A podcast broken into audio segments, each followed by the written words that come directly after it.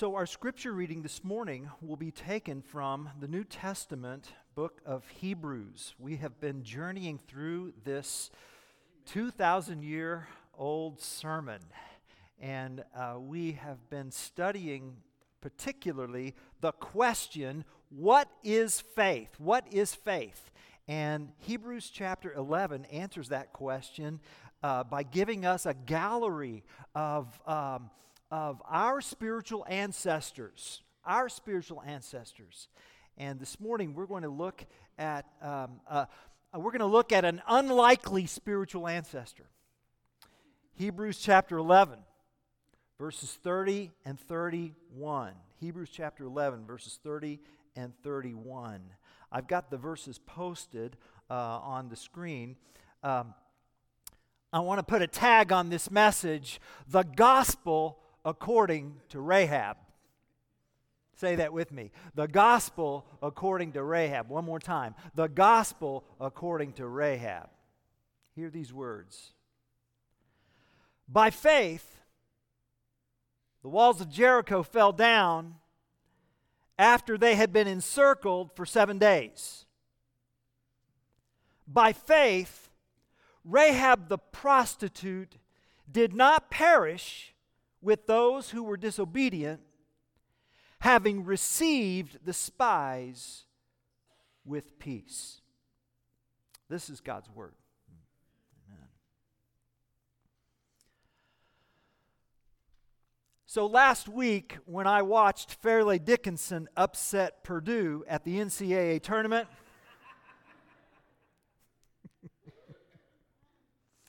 I thought to myself, now there's a sermon. Right? There's a sermon. And so here's the sermon. The sermon is this: we're not that good at evaluating others. I mean, we feel great about our brackets, and then the tournament starts. Now, you may recall that uh, Fairleigh Dickinson University, F D U. You may recall that F D U measured the shortest team in the N C double A. I'm not talking about the shortest team in the tournament. I mean the sh- shortest team in the N C double A. You may recall that. You may also recall that Purdue uh, logged in as the tallest in the N C double A, not in the tournament, in the N C double A. You may recall that. You may recall Purdue's status as a Power Five school. You may recall F D U's place in the Northeast Conference. You, you know, the, the Northeast Conference. You may recall that F D U was not even supposed to make it to the dance. They, they got in on a technicality, okay? Yet, David beat Goliath. and, and several Goliaths have fallen this March, right? It's madness. yeah, yeah. That's right. So here's the sermon. We're not that good at evaluating others. We're not that good at assessing worth.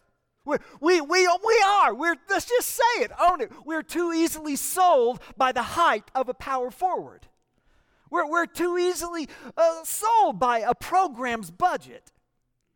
We we like curb appeal. That's what we like. We look at the outside. God doesn't. God doesn't. He sees the heart. Ah, yeah, yeah. What a sermon. I think I'll preach that sermon. Right? And then I recalled it's already been preached. Huh? In the Bible. In Hebrews chapter eleven. Yeah, yeah, yeah. A ninety-year-old woman gives birth to a son. Huh? A, a kidnapped and abused brother becomes prime minister of Egypt. Okay? Uh, a, a small shepherd boy becomes king while the tallest and obvious candidate gets rejected.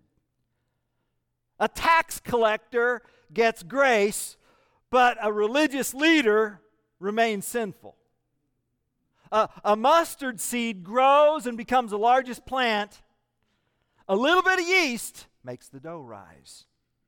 Smallest school beats the tallest school. See? Yeah, there's a sermon there. God chooses the weak to shame the strong. That's what God does. And how does he do that? By faith. By faith. By faith. Yeah. Yeah, I confess what I'm about to preach to you has already been preached. It was preached to a little church two thousand years ago in the Roman Empire. And it's a sermon about how God uses unlikely people and unlikely means to accomplish his mighty work. Would you like to hear that sermon again? Yeah, me too. I need to hear that sermon again. And today's sermon is from Hebrews eleven, verses thirty and thirty-one. You, you can't find two more different people than Rahab the prostitute and the people of Israel under Joshua. You can't. And yet both showed enduring faith in the one true God. And that's what united them. That's what united them. And their lives challenge us to keep faith in the one true God and his Son, Jesus Christ. Don't shrink back. Don't quit. Keep enduring. One day at a time. One moment at a time, viewing hardship as a pathway to peace. That's what the preacher to the Hebrew congregation was saying two thousand years ago, and that's our message today. It is. So what I want to do today is I want us to, to so today is a tell the story, make the point sermon. That's what it is. All right? Uh, I, I want to tell or refresh our memories about the story of Rahab the prostitute and her dealings with Israel. And uh, and while I'm I'm finishing up this little preview here, you might just take your your uh, Bibles and just hold in readiness Joshua chapter two and Joshua chapter six, because Hebrews eleven thirty and thirty-one uh, uh, stem from Joshua chapter two and Joshua chapter six. I want us to tell the story and make the point. I want, I want to rehearse the story of Rahab the prostitute and her dealings with Israel concerning the city of Jericho. And then I, I want us to see how their enduring faith in the one true God moves us and motivates us to endure in faith with our own lives. Tell the story, make the point. That's where we're going today. So, so here we are in Joshua chapter two. Joshua chapter two in the Old Old Testament, Genesis, Exodus, Leviticus, Numbers, Deuteronomy, Joshua. Joshua chapter two. Hebrews eleven, thirty and thirty-one refer to Joshua chapters two and six. So Moses has died, and God has chosen Joshua to lead Israel into the land of promise. And Joshua sent two spies to gather intelligence on the city of Jericho. And Joshua chapter two verse one says, Joshua the son of Nun sent two uh, men secretly from Shittim as spies, saying, "Go view the land, especially Jericho." Then verse one says, "They went and came into the house of a prostitute whose name was Rahab, and they lodged there." Now, why there? Wow, I'm glad the phone rang. Well, that's a thank you. I needed that distraction. I just need that because I, you know, uh, the commentators uh, have almost everything to say about why there. So, so, um, so let's be generous to the spies. Okay, let's be generous to the spies. Um, Uh, they're spies. So, so that's going to be the perfect place to be undetected, because there'd be other men there and they could just kind of blend into the crowd, so to speak. Uh, yet they weren't that good because they were still detected. Do you see that? Yeah, that's what we learned there in verse two. And it was told to the king of Jericho, behold, men of Israel have come here tonight to search out the land. So, I mean, their cover has been blown. And so so Joshua two two says, locals saw them and reported them. The king then sent his troops to Rahab's house. Hand them over. Hand him over. And in Joshua chapter two, verses four and five, Rahab tells not just one lie, but three lies. Yeah, yeah, yeah. Uh, yes, uh, some men were here, but I don't know where they're from. That's lie number one. Okay. Then she says, but they're not here anymore. That's lie number two. And, and then she says, and I don't know where they went. Uh, but if you hurry, you might be able to catch them, which is, when you think about that, right? I don't know where they are, but if you hurry, you might be able to catch them. And then they just leave, all right? And verse seven says that the king's men quickly left in hot pursuit uh, somewhere along the Jordan River, all right? Now, um, I, I, I want to talk about this now because if I don't, then I may get con. Uh, questioned out in the foyer about this, and so let's just talk about this now. Uh, it would be easy to discuss situational ethics here, right? So is, you know, is the point that it's okay to, to lie? Is, you know, is it ever okay? And I, I like, and, and you might know, this is not the first time a situation like this appears in Scripture. If you go back to Exodus chapter one, you'll be reminded of the midwives who were told to kill the Hebrew baby boys, but they lied about it, okay? And so so let's just talk about this for a minute. And I'll just, uh, I'll preface this by saying I could be wrong, but let me just put it this way. There are rare cases when people forfeit their right to know the truth. There are rare cases when people forfeit their right to know the truth. So I'm thinking of nineteen forty-three, when the Nazis began rounding up Jews in Italy. They invaded hospitals. They dragged Jewish patients, uh, patients off to the death camps. Uh, and yet there was one section in the hospital where the Nazis did not enter. They did not enter the space where patients had contracted Syndrome K. Syndrome K. Uh, a highly contagious tuberculosis-like disease with no cure. At least that's what the doctors told the Nazis, okay? And and when they explained the disease to the soldiers and what, what lay behind the closed doors, none of them dared to go in, okay? The truth is, Syndrome K was a made-up disease by the doctors, by one doctor in particular, who told the refugees to hack and cough loudly when the soldiers passed by. And the doctor later said in an interview, um, they fled like rabbits, those Nazis, okay? And that's how, that's how a hundred Jews escaped death, okay? And that's why I say, there are rare cases when people forfeit their right to know the truth. That, at least to me, seems to be what's happening in Exodus one and Joshua chapter two, okay? And by the way, lying about why you took your day off or, or my dog ate my homework doesn't really fit under this, this that I've just explained, okay? All right. Okay. So so I, I just felt like I, I needed to discuss that. But I want you to know, I want you to know this, that that I'm not so sure that those questions really existed to the original audience. I mean, there's nothing in the text that indicates that.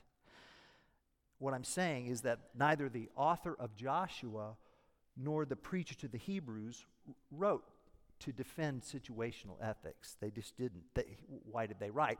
They wrote to affirm a pagan sinner who took a faith-based, faith-based risk grounded on the Word of God. That, that, that's why they wrote. So, so albeit imperfectly, Rahab acted in faith. And I find that remarkable.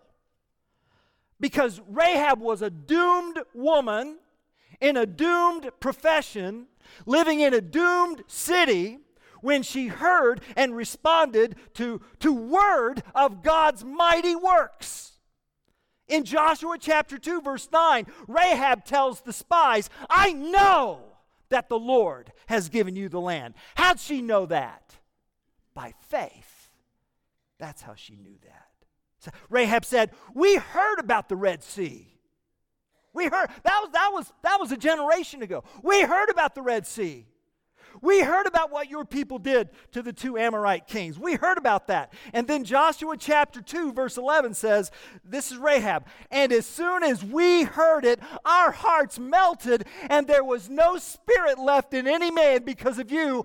For the Lord your God, He is God in the heavens above and the earth beneath. Now that's what I call a confession of faith. And note Joshua two eleven. As soon as we heard. We, who's we? The city of Jericho. All the inhabitants. So they all heard, and they all heard the same thing. They heard the same thing, but only Rahab believed. Only Rahab. She had heard of God's mighty acts on behalf of His elect nation of Israel, and something awakened inside of her. I believe. I, I want God. I'm tired of this life. I'm tired of this house. I'm tired of servicing the sexual appetites of perverts. I'm tired of being objectified. I want God. I want to live like an image bearer. Hallelujah. Sovereign grace found a prostitute. Sovereign grace located this lost sheep. And sovereign grace transformed a sexual sinner into a believing saint. And Rahab cried out, please rescue me and my family. When, when, not if, but when the city falls, please deal kindly with us. And the spies replied, yes, yes, if you do not tell this business of ours, and if you stay in the house, stay in the house, stay in the house, you'll be safe. And then they said, here, and they, and they, and they gave her something. They gave her a scarlet cord. They said, you put this scarlet cord outside the window so we know it's you.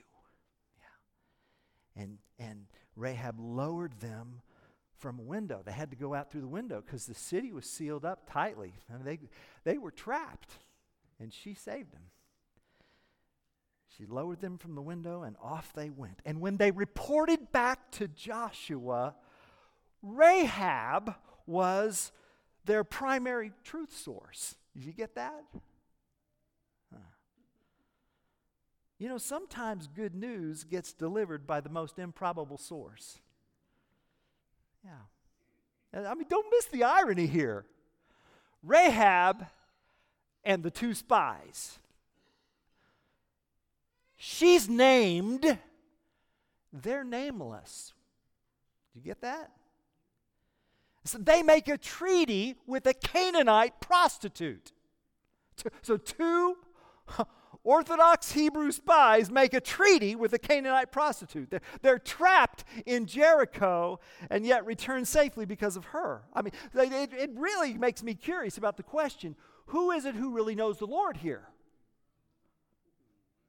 Yeah. I mean, when those spies set off on their mission, they had no idea that they were going to have a conversation with someone who had specific intelligence, not just of Jericho and the mood of the city, but also of Israel. They had no inkling that God's confirmation of victory would come from a madam. I mean, the spies' report to Joshua was not due to their Mission Impossible tactics, right? Instead, what they discovered is that God had been at work in the city prior to their arrival through her. You couldn't find anyone whose past was further from God. And yet faith takes you from doom to deliverance. Amen? Yeah. Yeah, there's a sermon in here. I wonder how many of us are in that sermon. Because we have a story. Everybody here has a story. Everybody here has a past. Every, and it's probably not something that you're, you're proud of. And you can't change it. And you're wondering, can God still use me? Can God still use me? Can I still make a difference for Him with my story? And Rahab's life says, grace changes everything. Grace changes everything. Gra- grace turned a prostitute into a preacher of good news. Because that's what she was doing to those spies in her confession. She was preaching the good news. Preaching the good news. Now, now, let's take it a little deeper. For those of us who did not grow up in Rahab's neighborhood, do you think that God can use someone in your life whom you least expect to tell you news you most need to hear?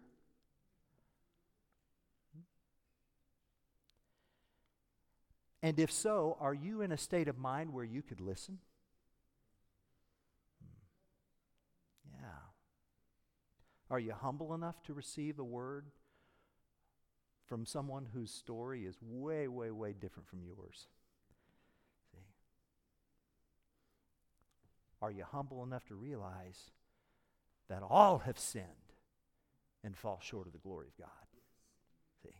See, if it's true that God's power is made perfect in weakness, should we expect anything less? Hmm. Well, let's move on. Joshua chapter six. Joshua chapter six begins with the phrase, "Now Jericho was shut up inside and outside because of the people of Israel. None went out and none came in." So, I mean, they are just dug in. Dug in. And Joshua uh, appears with Israel and the army, and he holds a war council. And the officers come around the general. "What's the plan, boss? What's the plan? How are we going to do this? Is this going to be siege warfare? Are we going to do a direct assault at the front gate? We're going to firebomb the city? What's, what's the plan?" Joshua says, "Here's the plan. Give me seven priests with seven trumpets. They're going to march around ahead of the Ark of the Covenant, and the army's going to follow quiet as a mouse. We're going to march around once a day for six days. And then on day seven, we're going to march around seven times. And then those priests are going to blast their horns. And then at the end of the seventh lap, you just yell your lungs out. That's the plan."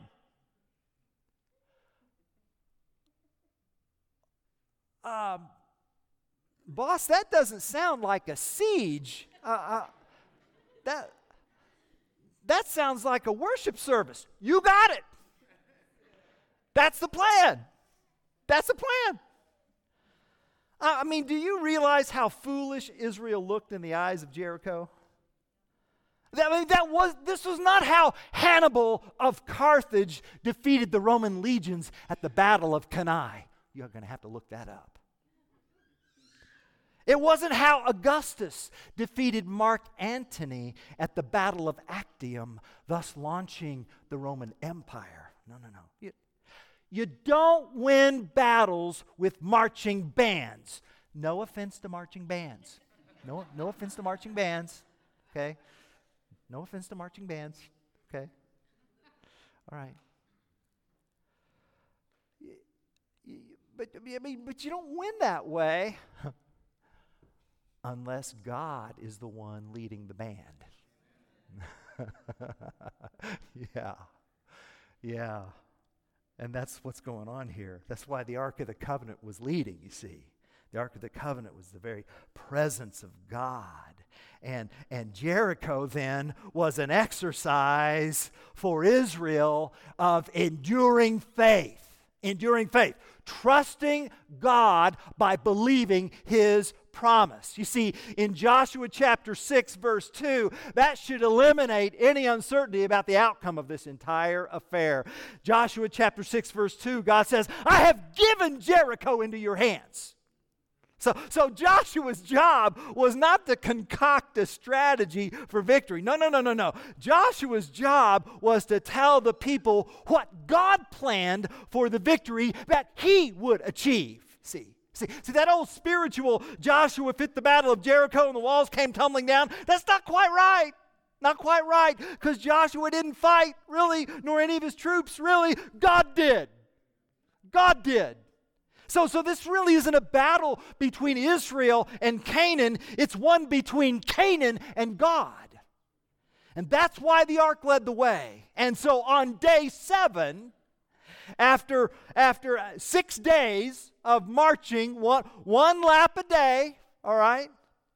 And on day seven, after marching around the city seven times, the seven priests with seven trumpets, you get the idea of seven there, the idea of completion and, and, and uh, wholeness. Uh, seven days, seven times, seven priests, seven trumpets give the blast. The army yelled at the top of their lungs, and the scripture says, whoom, the walls collapsed. That's it. That's it. Verse twenty explains what happened very concisely. The trumpet sounded, the people shouted, and the walls fell flat. That's it. M- most of what we read in Joshua chapter six are just preparations. Preparations for the march. The actual event itself is very concisely told in verse twenty. Walls fell flat.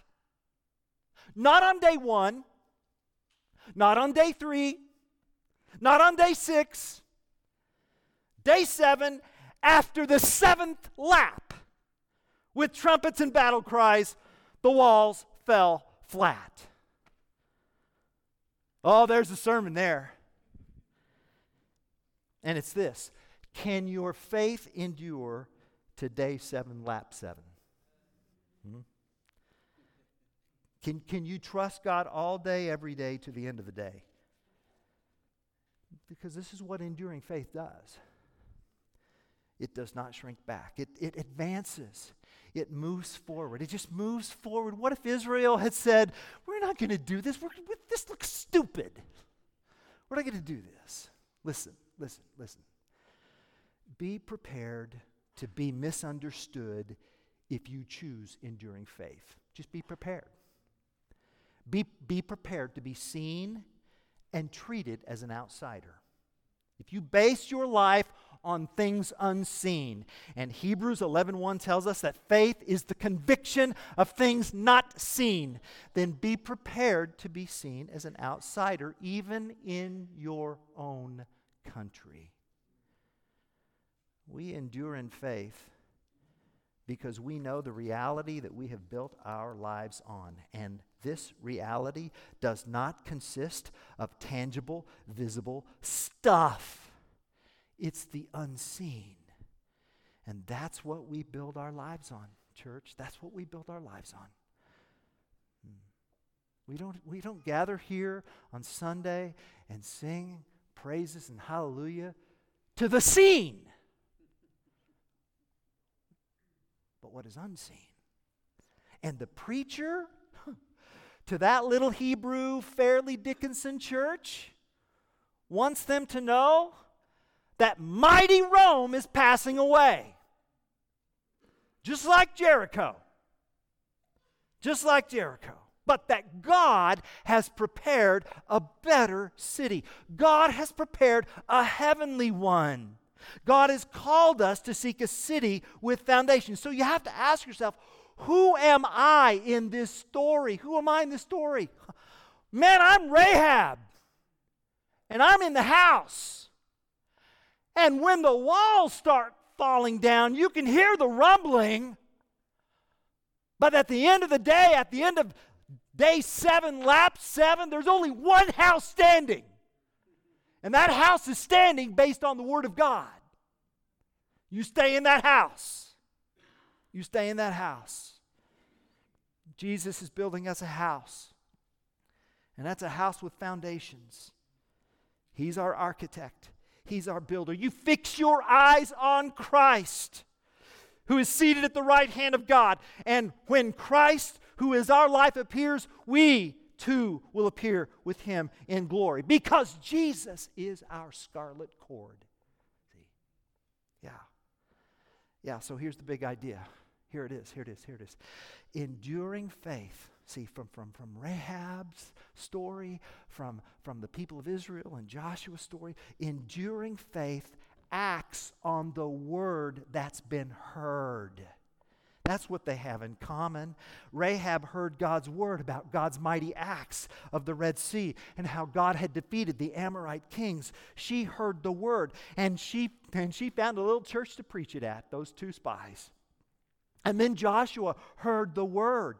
And he gave the people of God the plan. March to the march to the music, and the walls will fall. That's it. That's it. And so, so, so both, both Israelite and Canaanite, both Hebrew and Gentile, acted on the word they heard. And that, church, is faith. That's faith. That's faith. Uh, a pastor scholar named uh, Ray Pritchard put it this way. Faith is belief plus unbelief plus acting on the belief part. Huh? Yeah. Yeah, I mean, you have to believe something in order to have faith. So, you know, before you enter an elevator, you have to believe it's going to hold you up. If not, you take the stairs. If you, if you go to a doctor, you have to believe that she can help you. So belief is always the first part of faith. But people sometimes stop there. They assume that faith is belief plus nothing else. You know, faith to them is just pure belief with no doubt whatsoever. Well, that works if you stay at home and stay in bed, stay under the covers. But it's very difficult to get one hundred percent certainty. And if you have to have one hundred percent certainty, you're going to be paralyzed. You're going to live paralyzed. Israel would have been paralyzed had they needed one hundred percent certainty. God... God promised that the walls would fall, but they still had to march. And that's really the story of the conquest of Canaan. God promised every inch of land they stepped foot on. Once you stop walking, I'll stop giving. That's, that's Joshua one three. That's acting on the belief part. So, so faith is not waiting for one hundred percent certainty. Faith is, faith is wavering b- between belief and unbelief and doubt and assurance and hope and despair. And faith is considering how God has worked in the past and God's faithfulness, God's track record. And then finally, after praying and seeking counsel and reading Scripture with your heart in your hand, you act on the belief part. You act. You've got to take that risk. So many people think that living by faith means staying over in the belief column until you get absolute certainty. But that, I mean, that just almost never happens. That's not living by faith. That's stalling by faith. Living by faith means acting on the belief part. It means taking the next step of faith, however small, however halting, however unsure of yourself you may be. Some of you know about the life of missionary Hudson Taylor. Hudson Taylor was a missionary uh, to, uh, and, and God used him to, to bring the gospel to China. Hudson Taylor once said that there are three stages, three stages to most great tasks taken for God. Stage one, impossible. Stage two, difficult. Stage three, done. Yeah. Taylor once said, many Christians estimate difficulties in the light of their own resources and thus attempt little and often fail in the little they attempt. All God's giants have been weak people who did great things for God because they reckoned on His power and presence with them. when we are willing to take that small step of faith, trusting that God's work will never lack God's supply, we open ourselves to the possibilities for God to work miracles in the face of the impossible. I mean, if you serve the Lord in any way, shape, or form, you're going to quickly learn it's not as easy as you think. Even when you do it for God. Even when you pray and seek wisdom and journal, I mean, it's slow. There are obstacles. We feel stuck, and then we question, you know, God, why is this happening? I'm doing this for you, you know. Here's what we learn. Here's what we learn. God lets us struggle to train our trust. So the Battle of Jericho wasn't against the Canaanites. It was at a deeper level, a battle of the heart. A battle of the heart. Am I going to trust God or not? Am I going to trust God or not? Let, well, let me put it this way. Let me put it this way. Can God trust me to trust him? Hmm. See. Have I trusted God with the small so that he will trust me with the big? You know, preachers all over the country stand up and plead with congregations, you know, you can trust God. You can trust God. You can trust God. But I, I really don't think the hard question for us is whether or not we can trust God. He's proven himself mightily. Amen. Amen. I think the hard question is, I think the hard question is whether or not God can trust us. Can he trust us with the challenges of his work in his world? Or are we sold out to the various idols in our culture? And what we see in Hebrews eleven, thirty and thirty-one are two different individuals who, despite their diverse backgrounds, were united by their faith. Both proved their trust in God. Joshua, called by God, a holy man, successor to Moses, a Hebrew. He had once lived in Egypt.